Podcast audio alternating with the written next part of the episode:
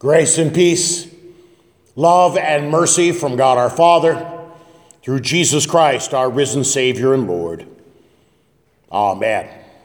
The text for our Good Friday service of darkness, certainly the gospel reading that we heard, John 18 and 19, but also words from the book of Hebrews, chapter 9, verse 22.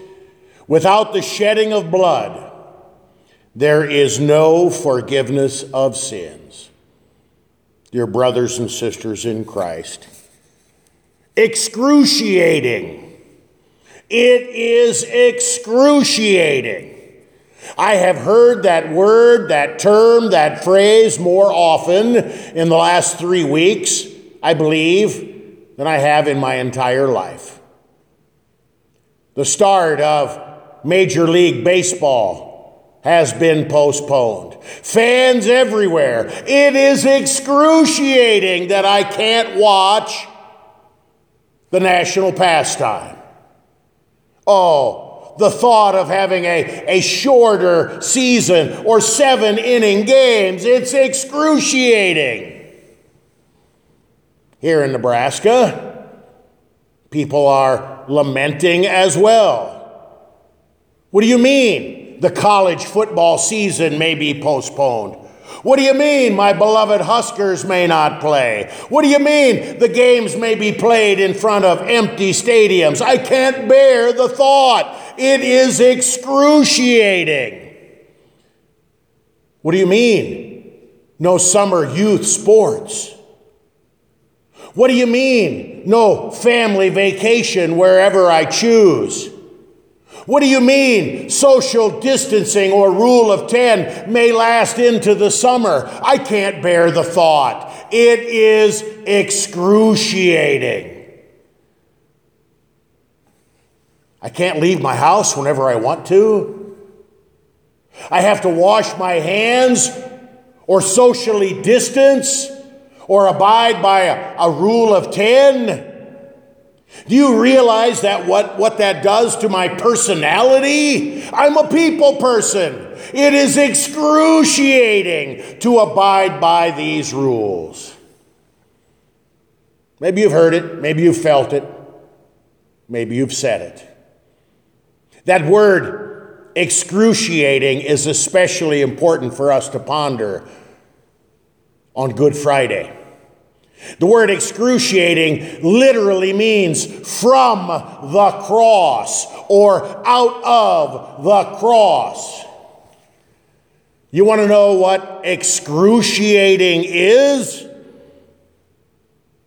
Excruciating is what we see on Good Friday.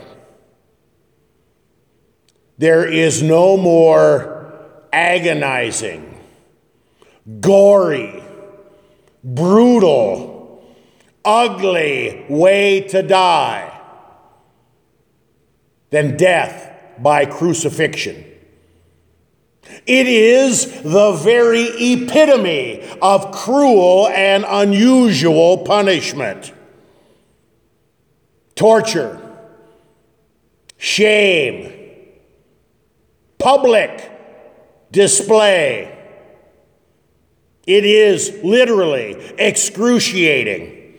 It is deliberately meant to be the most slow, painful death imaginable. It was the Roman preferred method of death, execution. For criminals, yes, for the lowest of the low, no Roman citizen could be put to death by crucifixion, but slaves sure could. Anybody who didn't really matter and yet was a part of society. There were really four parts to crucifixion. First, you had to have a trial. Then there was a flogging, a public beating. Then the individual had to carry their own cross to the spot of execution, and then the crucifixion itself. Crosses with people hanging, screaming out in agony, lined the roads, usually by the city gate. It was meant to be a public deterrent to crime. You got the message very quickly. Obey or end up like this. Obey or you're next. Amazingly, it was a vital component to the Pax Romana, the peace of Rome. It became a common occurrence. People looked forward to it. It became kind of a blood sport. And the more people saw it, the more they loved it. The more they participated in this blood sport, the more the blood lust grew and grew and grew inside of them. Today, we don't like to think much about the blood and gore and agony and pain of crucifixion. Crucifixion, the crucifixion of Jesus, is the ultimate manifestation of God's law. God's cup of wrath poured out on sin is poured out on Jesus. It is God's intention that Jesus would die by crucifixion. It is God's will that Jesus would die this horrific, ugly, agonizing, gory death. And it is this agonizing, gory death that Jesus willingly submitted to to save us, to save you. God's plan and purpose was to save the world. God's plan and purpose to save the world was through the brutal, agonizing crucifixion of Jesus Christ on Calvary's cross for you, for me, and for the life of the world. So today, we meditate and we ponder on the cross. The Apostle Paul talks about it in 1 Corinthians chapter 1. Where is the one who is wise? Where is the scribe? Where is the debater of this age? Has not God made foolish the wisdom of the world? For since in the wisdom of God the world did not know God through wisdom, it pleased God through the folly of what we preach to save those who believe. For Jews demand signs and Greeks seek wisdom, but we preach Christ crucified, a stumbling block to Jews and folly to Gentiles. We see crosses all around, don't we? Jewelry, clothing. People, not only Christians, but people everywhere adorn a cross. And there's nothing wrong with wearing a cross, but for many people, wearing the cross is no sign or symbol of their faith. For many people, it's just the opposite. The sign of the cross is folly, is foolishness, is meant to mock and deride you, dear Christian. In 1857, archaeologists uncovered the first and earliest known depiction of a crucifix. It's really quite famous. You can do a simple Google search for Alexamenos worships his God. You want to know what the early Romans thought of Christianity, thought of Jesus? Depicted in this graffiti, now hanging in a museum, depicted on this graffiti is a human body on the cross with a donkey head, making fun of Christians. Yes, they worship a donkey.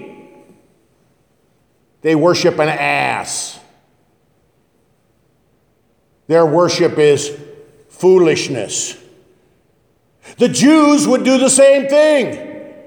Deuteronomy 23 says, Cursed is everyone who hangs on a tree.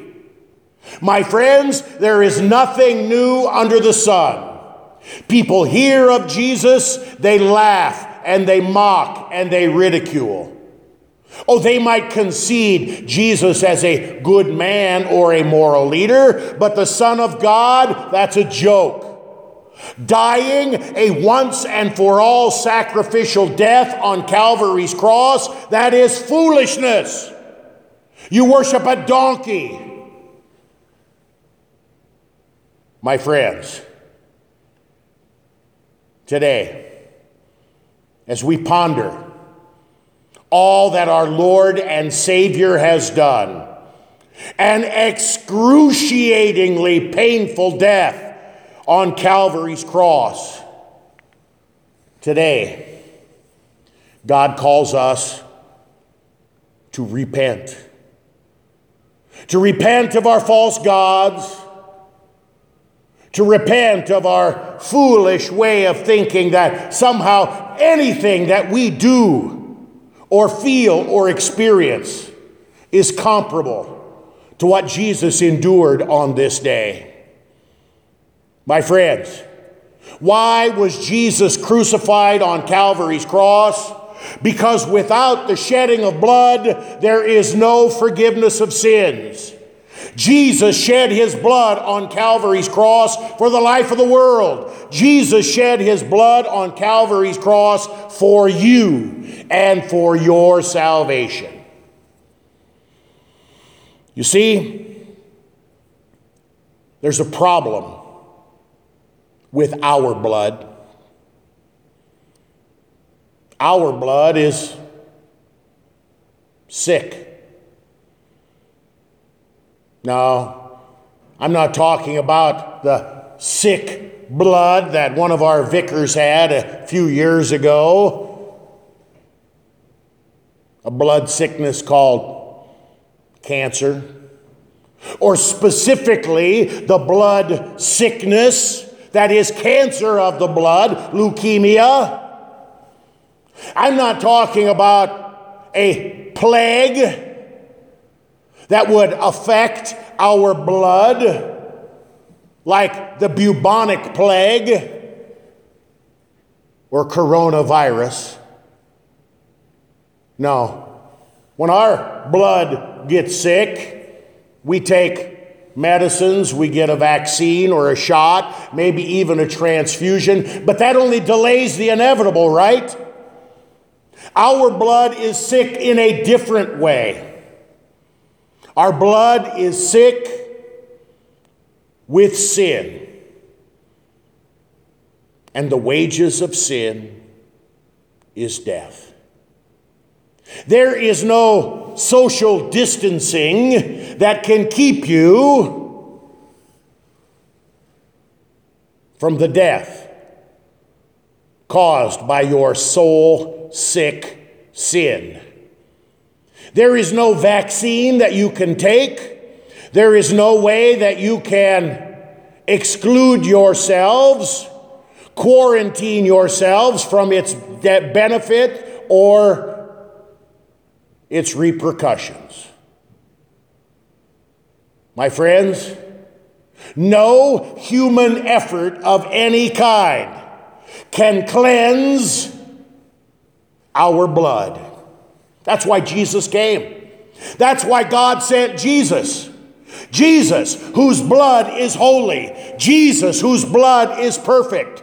Jesus, the Lamb without spot or blemish, has perfect blood because Jesus was born by the power of the Holy Spirit through the Virgin Mary. Jesus was born without sin. Jesus, God in the flesh, has holy, perfect blood. Blood that cannot die, right? Jesus and his perfect blood lives a perfect life. Jesus committed no sin, not once, not ever. But here's the problem with Jesus' blood.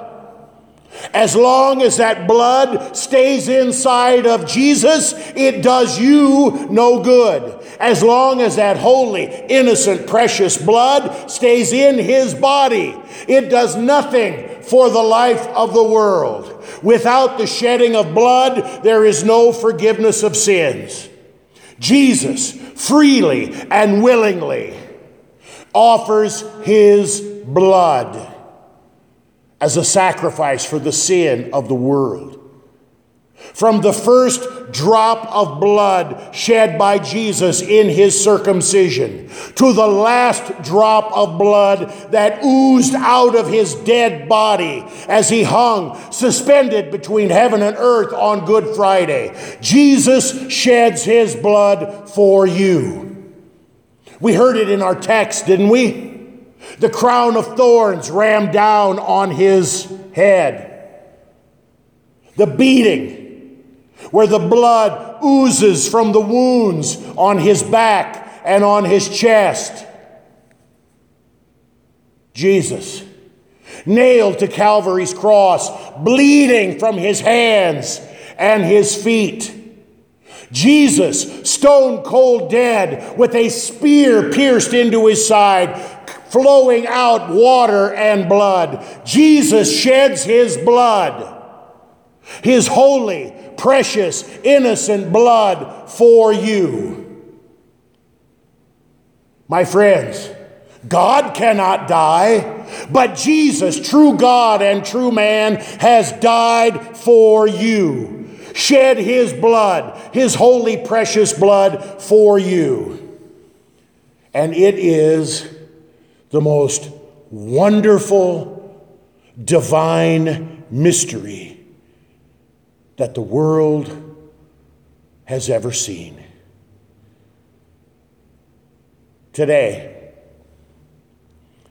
today we see once again, as if for the first time, God's great love for this world. There are many who could not care less. There are many who will laugh and joke and mock Christians and their God. And you know what? God has even died for them, shed his blood for them. Shed his blood for poor, miserable sinners like you and me who all too often take for granted what Jesus endured this day so many years ago for our forgiveness, for our salvation, for our eternal life.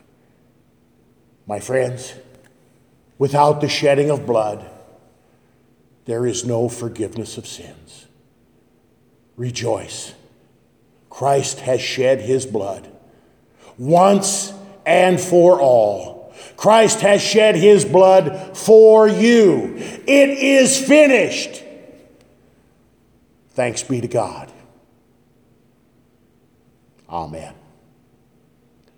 Now may the peace of God, which far surpasses all understanding, keep our hearts, our minds, our lives, our faith in Christ Jesus our Lord. Amen.